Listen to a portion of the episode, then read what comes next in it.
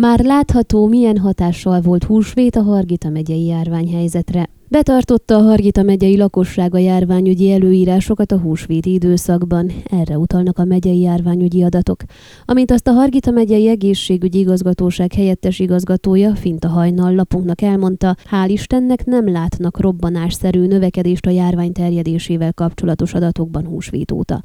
Példaértékű volt, ahogyan az ételszentelésen betartották a résztvevők a megelőző intézkedéseket, ezt az egészségügyi szakhatóság is külön köszöni a megye, illetve illetve leginkább Csíkszered a lakosainak, és azt kérik, továbbra is tartsák be ezeket az előírásokat. A lakosság példás magatartása ellenére azonban továbbra is növekszik az igazolt fertőzések előfordulásának a gyakorisága. Csíkszeredában ugyan csökkenést mértek az utóbbi napokban, megyeszerte azonban enyhén emelkedik az új esetek száma, hívta fel a figyelmet az egészségügyi szakhatóság képviselője. A súlyos esetek száma nem kedvező, az intenzív terápiás osztályok még mindig tele vannak. Nem vagyunk még közel sem nagyon elégedettek a helyzettel, és ameddig szenvedő, illetve kritikus helyzetben lévő betegeink vannak ezeken az osztályokon, addig nem is lehetünk. Sajnos láttunk egészséges fiatalokat is a betegség súlyos formájában szenvedni, tehát kiszámíthatatlan korról van szó, fogalmazott Finta hajnal, megköszönve minden kórházban dolgozó alkalmazott munkáját. Kérdésünkre elmondta azt is, hogy udvarhely széken járványügyi szempontból rosszabb a helyzet. Ebben a térségben jó néhány napja több az új eset, mint a megye más részein. Fertőzési gócokat viszont nem találtak, legfeljebb családon belüli fertőzéseket, és ez is azt jelzi, hogy közösségi terjedés jellemzi a vírust.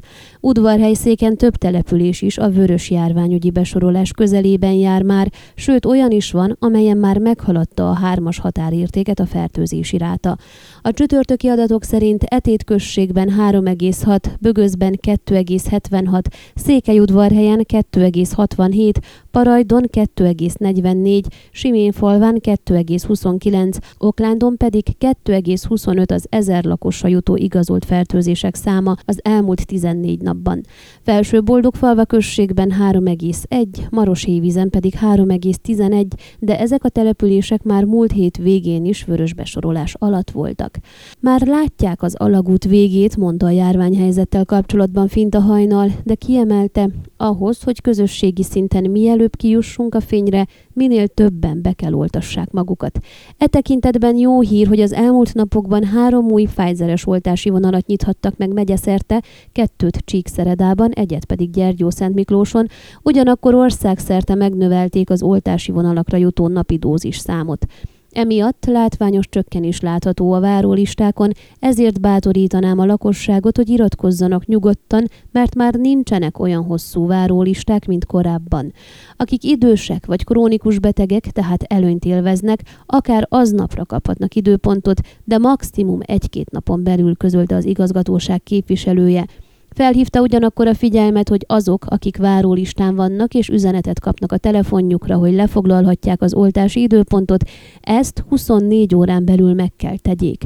Ez logisztikai szempontból nagyon fontos, hiszen az előjegyzések alapján kapja meg a szükséges mennyiségű oltóanyagot az igazgatóság. Fontos ugyanakkor tudni azt is, hogy az AstraZeneca oltóanyagával immunizáló oltóközpontokban már előjegyeztetés nélkül is be lehet adatni az oltást. Természetesen mindenkinek jogában áll megválasztani, hogy mivel oltatja be magát, de az AstraZeneca is ugyanolyan jó, mint a többi oltás, ami pedig a trombózisos események előfordulásával kapcsolatos rémhíreket illeti. Az ilyen események sokkal ritkábban fordulnak elő az AstraZeneca-val beoltottak körében, mint az átlag populációban, fűzte hozzá az egészségügyi szakhatóság képviselője. Ön a Székelyhon aktuális podcastjét hallgatta. Amennyiben nem akar lemaradni a régió életéről a jövőben sem, akkor iratkozzon fel a csatornára, vagy keresse podcast műsorainkat a székelyhon.pro portálon.